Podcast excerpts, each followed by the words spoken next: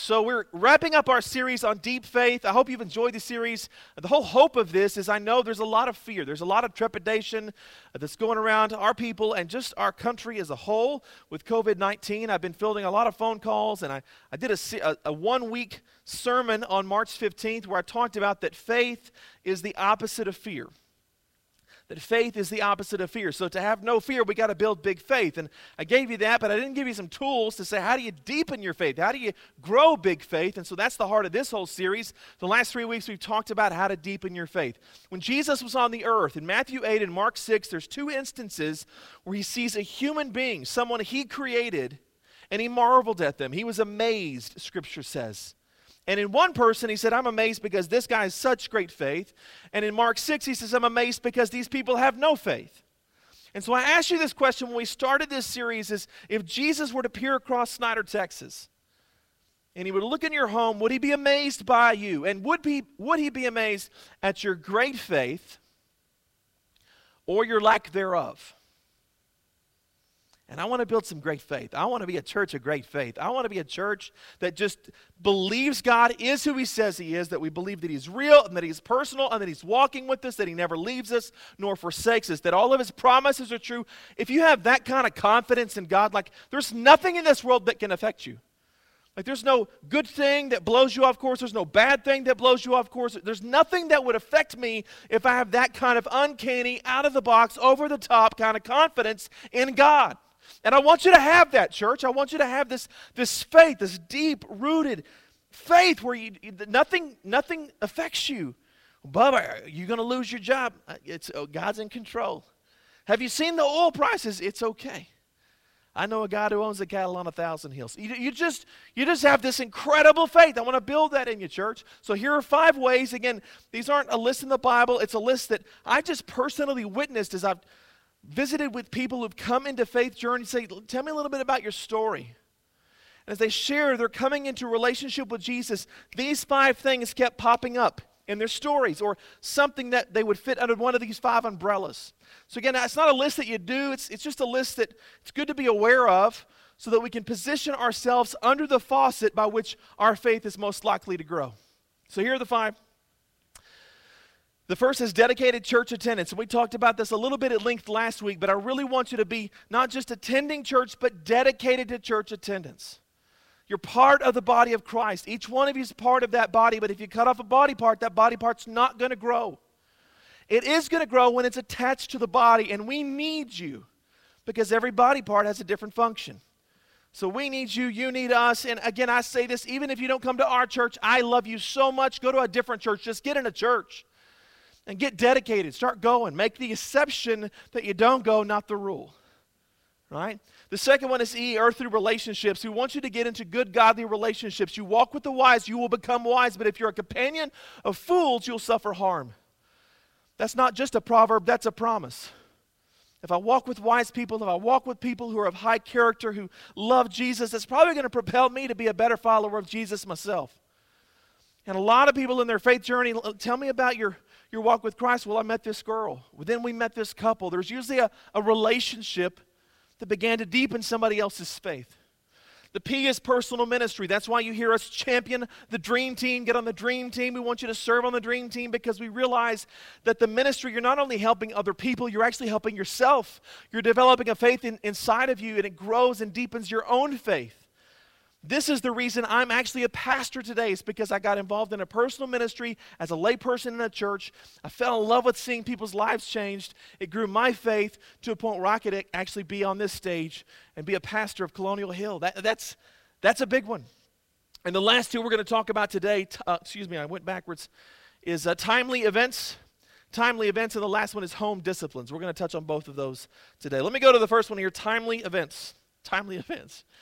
Now, these could be positive events, they could be negative events. They could be positive in the sense that we have positive events like I got married, or we had a baby, or I got a promotion, or there's all these positive things that could happen in your life. I went to a summer camp, I went to a mission trip, walked to Emmaus. All positive events that certainly could grow your faith. And then you have negative things that happen. Well, I, I, I lost a loved one, I got a divorce. We lost a child. All those things are real things. And a lot of you have experienced them. Diagnosed with a disease. I, I don't know what it is, but the positive events, the negative events, all of those things have, a, have an opportunity, have a chance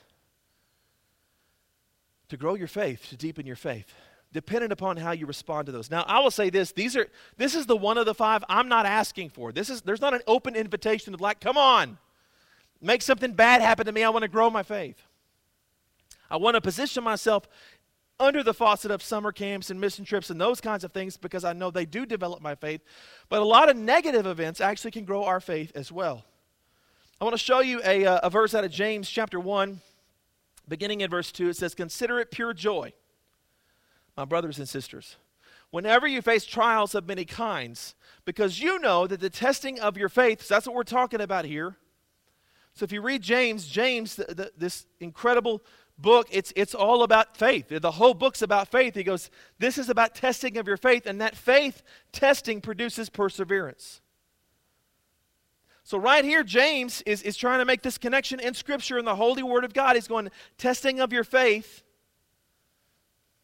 The testing of your faith is, there's a connection between trials and tribulations. Like faith and trials, there's a connection there. It's a connection I don't, I'm not asking for, but he goes, it's there, it's present. He said, Let perseverance finish its work so that you may be mature. And maturity is, is just a synonym for deep faith. That's what he wants you to have to be mature and complete, not lacking in anything. And if we'll allow Jesus, he'll take some of these trials, some of these tribulations. A lot of you know my story. The worst thing that ever happened to me is bringing about the very best days in my life today. He'll, he'll use those things Right? Because Romans 8 28, in all things, not just good things or some things or all things or bad things, but in all things, even this thing, God is working. God is working for the good of those who love Him, who've been called according to His purpose. And He goes, I, I, can take everything, even that awful thing. I can take that thing if you'll allow me. That the devil used to steal, kill, and destroy, I can sabotage His plans and turn it about for your good and for my glory. That's the God that we serve. So He goes, I want to take those things and leverage them not only for your good, but to make your faith strong. I want to test your faith and make you mature in it. A lot of times we handle those things in lots of different ways. I've seen people that have come to faith and then something earth shaking, faith quaking happens and, and it blows them off course. They say, Well, I, I can't believe in a God like that. And I've seen the same thing happen to the same group of people and it pushes them and propels them closer to God.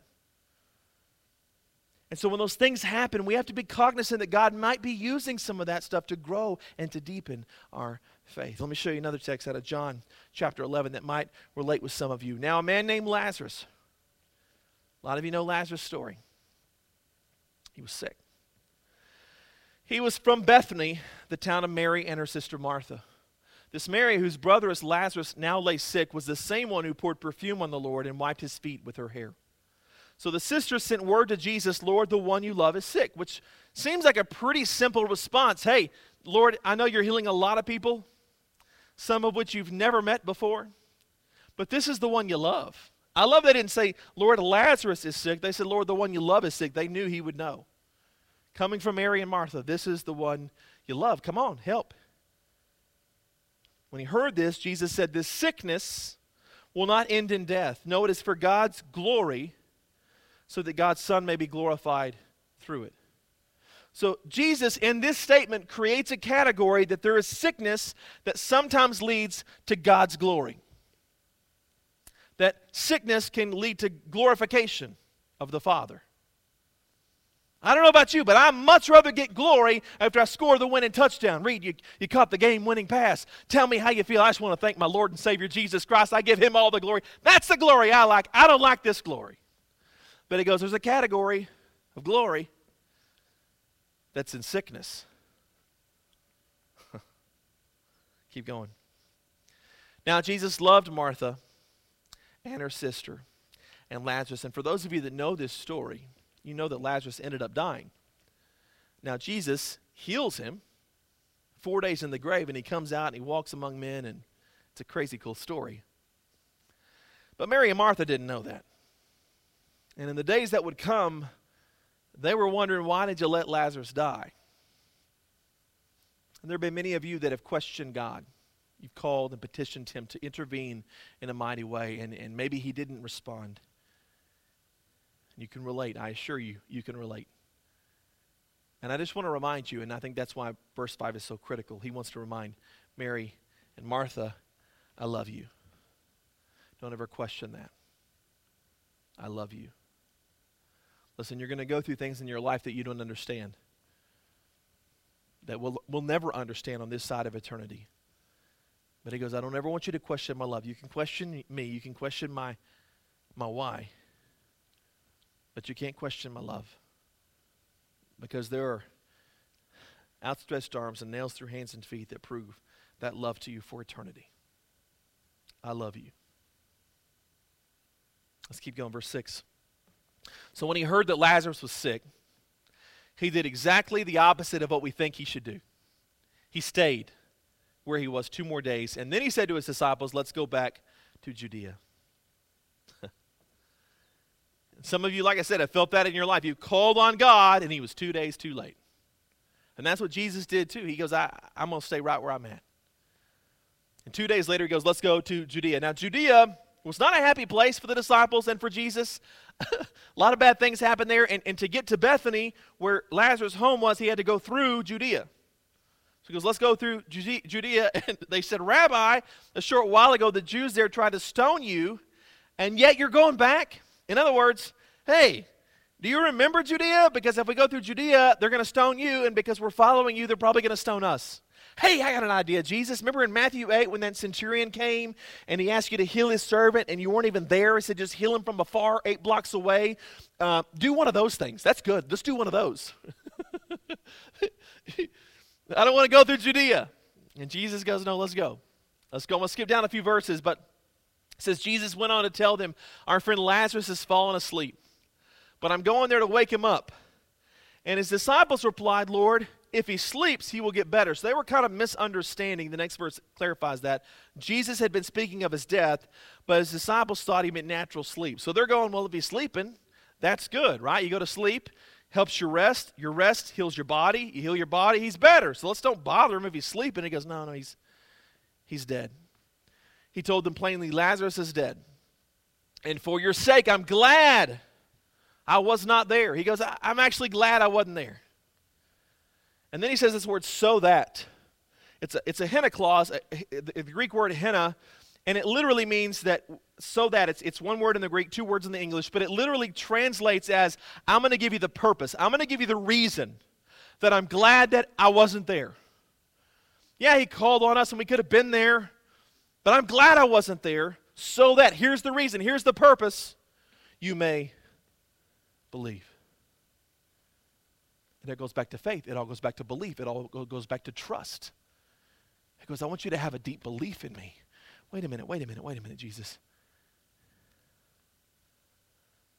You mean to tell me that you're glad that we weren't there so that we might believe? Yeah. you mean to tell me in your economy, Jesus, that believing in you is more important than healing your friend? Uh huh. Are you telling me that instead of healing him, you would rather us, who are not sick, find deep faith in you? Yeah. That's how important this is, church. You can't dismiss me. I'm trying to, I'm trying to teach you the Word of God. I want you to have some deep, deep, deep faith because you have deep faith. That's what He's requiring, that's what He's asking for. He goes, I just want you to trust me. I just want you to believe I am who I say I am. I want you to believe my promises to be true. I want you to have this uncanny, unwavering assurance that I'm with you and that I'm for you. That's what I want more than anything. I'd let a guy die to get you to get to believe that. I want you to believe that, church, more than anything in the world.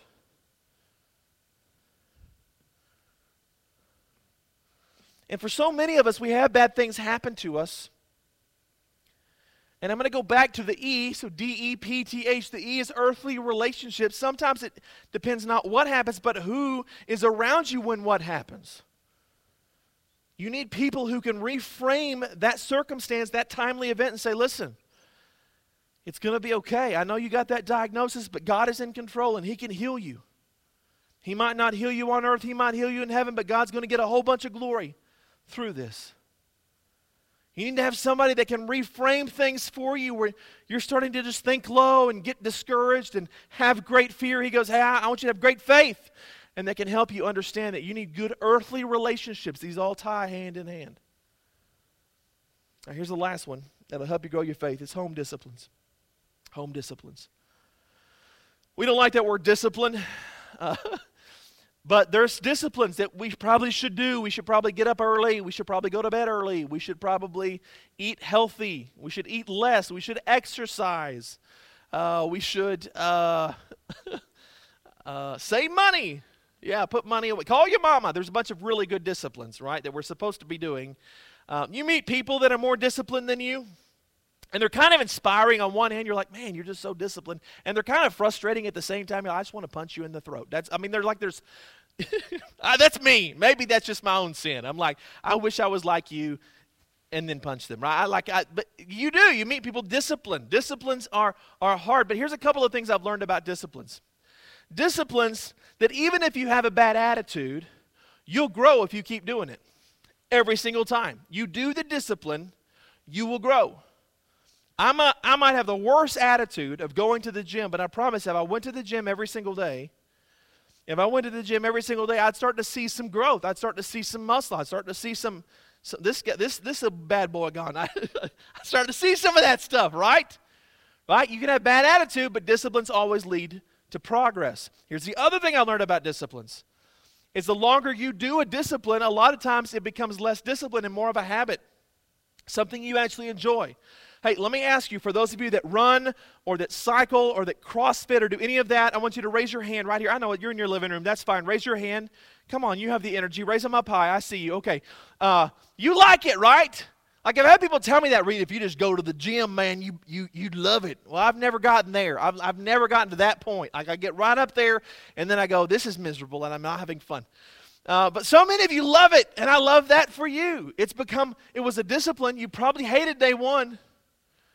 But day 21, you're like, I'm, I'm kind of digging this because you're seeing the progress, you're seeing the growth, you're seeing the results. And that's the beauty of the disciplines that God wants to, to grow in you. Disciplines lead to freedom. You show me a discipline, you show someone who's disciplined with their finances and they're going to stow money away. We don't make a lot of money, we're going to put a little bit of money every, every, every month away. And then when something like coronavirus hits, there's freedom there. We don't have any debt, we're fine, we're going to be okay. So it leads to growth, it leads to habits, it leads to potential fun, it leads to freedom. There's a lot of benefits to that. Whenever you hear somebody in their faith story, they're talking about, I came to faith, usually it's followed up with, I started, I started reading my Bible. I started memorizing its contents. I started having a quiet time in the mornings. I started praying more often. I, I started to fast. And these are all home disciplines that I would encourage you to start doing. And those things, when you, when you read about when Jesus is encouraging us to do those things, they have less to do with other people and more to do with what he wants to do in you and through you and for you. These home disciplines.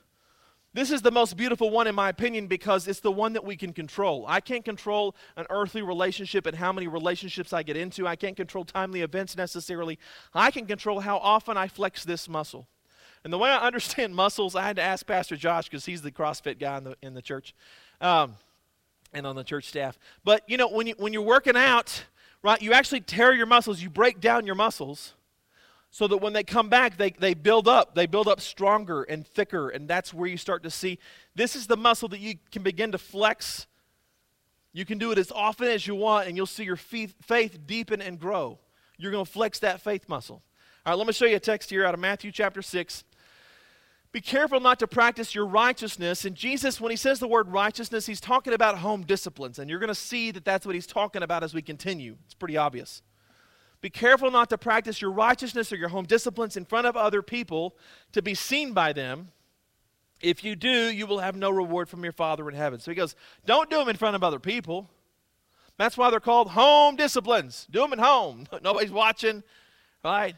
We, we, we don't see it. We're not passing around a plate and you drop that big money down the right. We don't know what you're doing. You're doing it online. We don't see you in the morning at 5 a.m. in front of the front of God's word. Home disciplines. So when you give to the needy, and he's talking about actually giving alms. So the, the Jewish person in the first century would automatically give 10 to 20% to God through his church, through the temple. But they would give above and beyond that, they would give alms to the needy.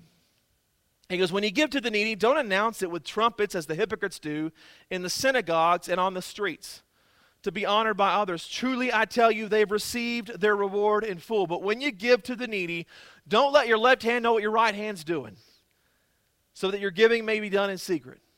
Then your Father who sees what is done in secret will reward you. It's pretty interesting. Keep in mind, we're talking about faith here. We're not talking about money. Jesus is talking about faith. And he goes, What if you really believe that?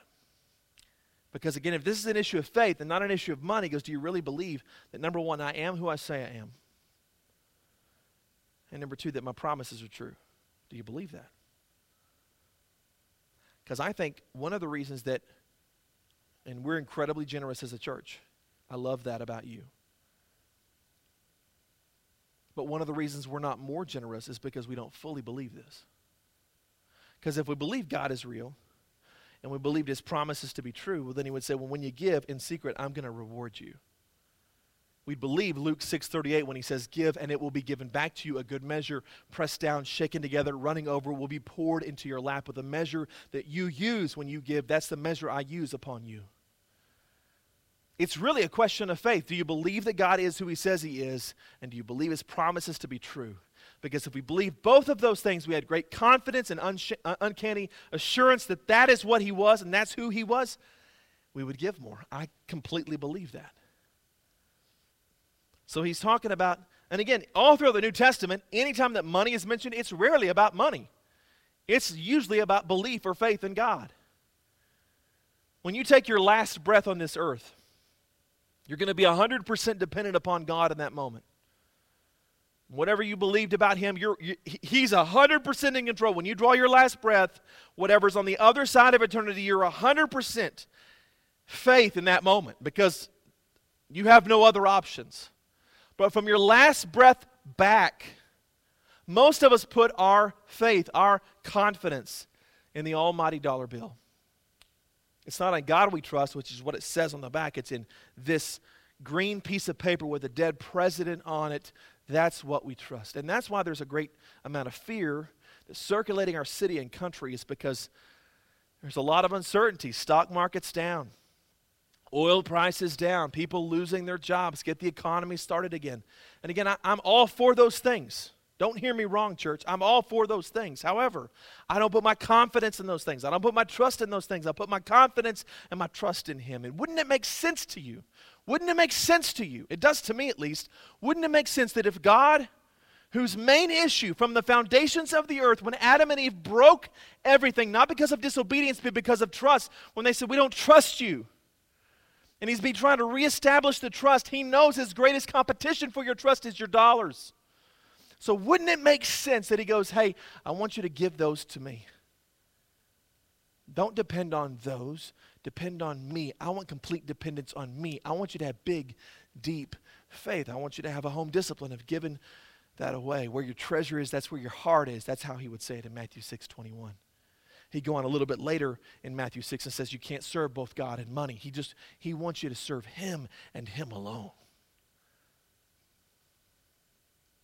Makes sense. By the way, he doesn't care about money, he cares about you, okay? But he knows that for a lot of us, our greatest competition for full trust and confidence in him is full trust and confidence in the money that we provide for our families. And I, I say make a lot of it. I love it. I love for everybody in our church and, and watching this broadcast to be filthy, loaded rich. But don't put your confidence in that. Don't put your hope in that. Don't put your trust in that. God doesn't need your money, He needs your faith. He needs your faith. Let's keep going. This is the other big uh, uh, valuable commodity that he's asking for our time. When you pray, he goes on to say, do not be like the hypocrites, for they love to pray standing in the synagogues and on the street corners to be seen by others. Truly, I tell you, they've received their reward in full. And when you pray, Go into your room, close the door, and pray to your Father who is unseen. And then your Father who sees what is done in secret, there it is again, he'll reward you. So he goes, I, I, I want you to give me that other valuable commodity, which is your time. I would love for you to take a slot out of your busy day because if something happened in your life and you had a massive emergency, I promise you'd call upon the name of the Lord. But what if you just took a slot out of your busy day when you didn't really need anything? And you just said, God, I, I just wanted to let you know I'm thinking about you. I don't need anything. I just want to thank you for everything you've given me. I'm a blessed man indeed. And I pray that today I could be salt of the earth and light of the world and that you would use me to make your name known. Just praying something like that. For me, something I do, and it just helps with my home disciplines. I've shared this before, but I think it's very helpful. When I first started this exercise, is I would do I would do five minutes in the Word of God.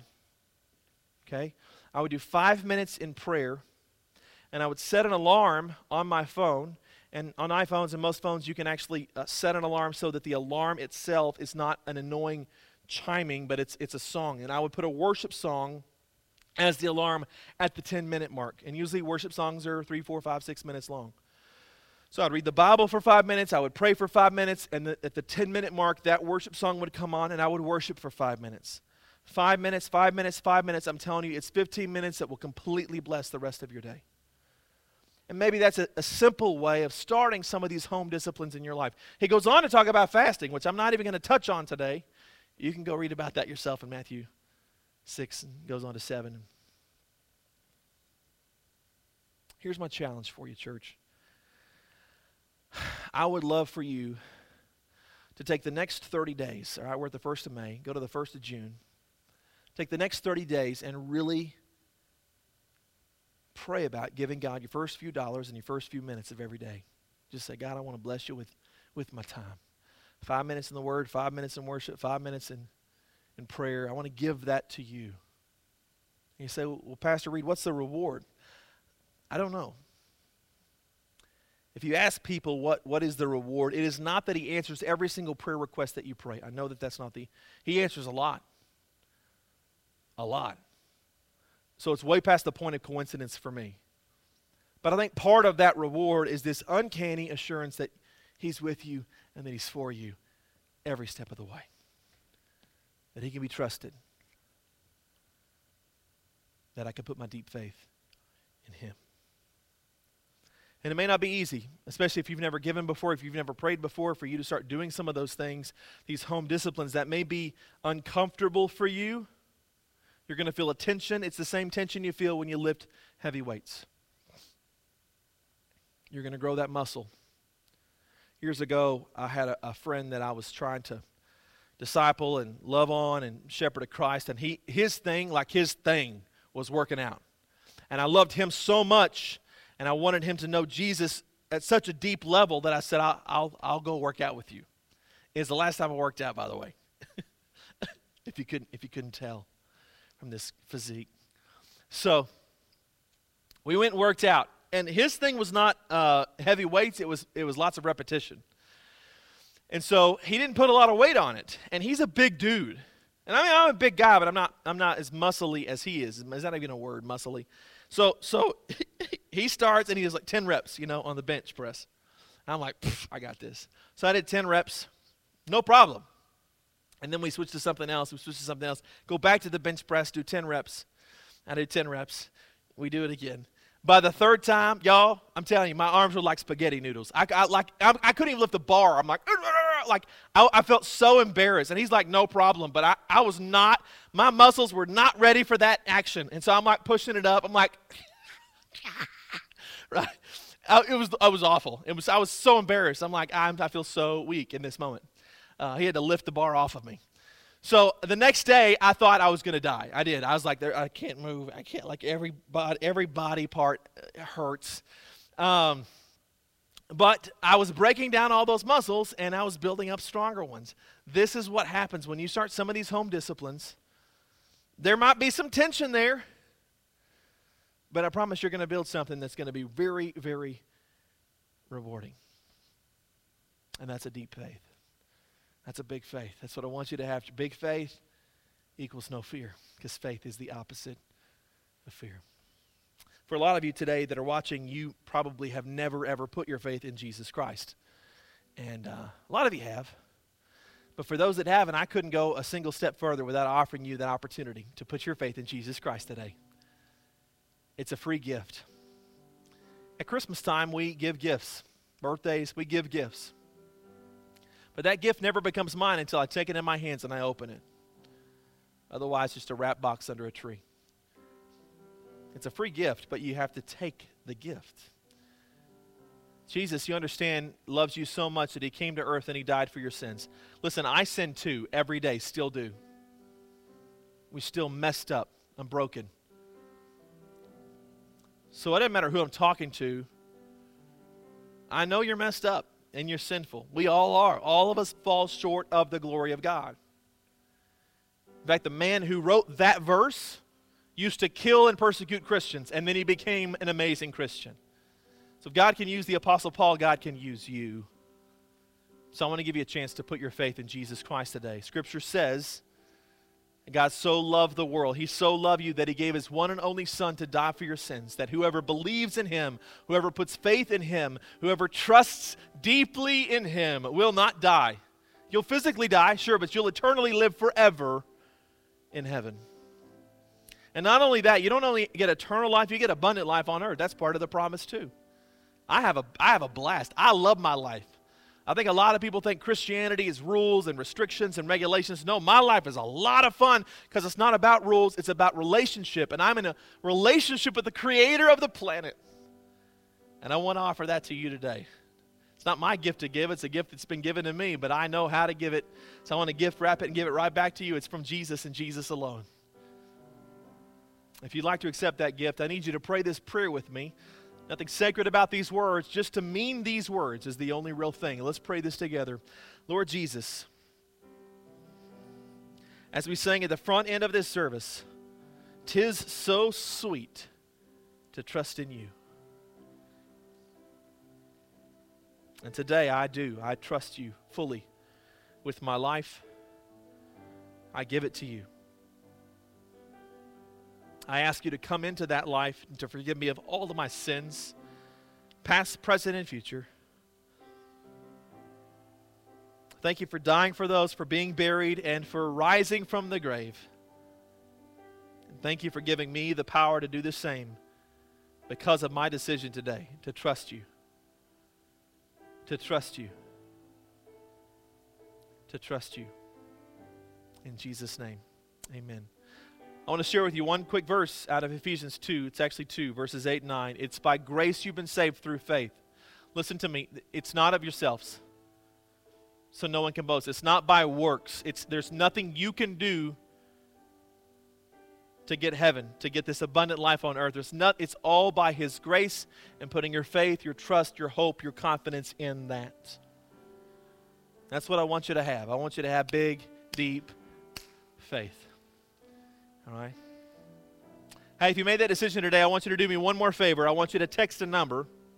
And the reason I want you to do this is because I want to send you something free in the mail. I'm not going to bother you. It's not something weird. I want to send you some resources that's going to help you take your next step in this new journey with God. I want you to text one word, saved, to 325 221 3001. I'm going to leave that on the screen for just a moment.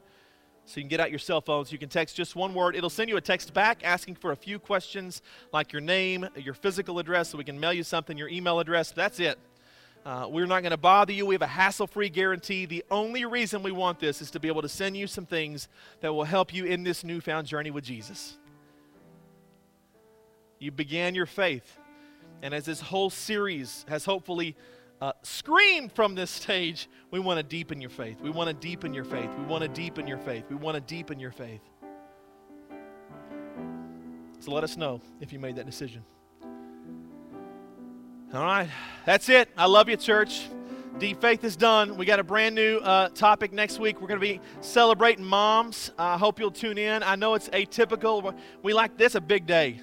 Man, we missed two of the big three days in church life Mother's Day, Easter, and Christmas, and we missed two of the three not meeting live. So I hope you'll grab your mama and you put her on the couch next to you and we celebrate in a big way. And uh, we're going to honor all the moms. And again, be, be sure you text mom to that same number so you get your gift. If you haven't already done that from last week, we had a gift for you. We wish we could give it to you in person, but we'll give it to you. Uh, we'll, we'll, mail it to you. We'll, we'll, get it to you some way. But uh, be sure you text mom so we can get that to you. I love you very much. You know that? I love you. I love you. I cannot wait to see you. I promise it's happening soon. We'll see you real soon. God bless.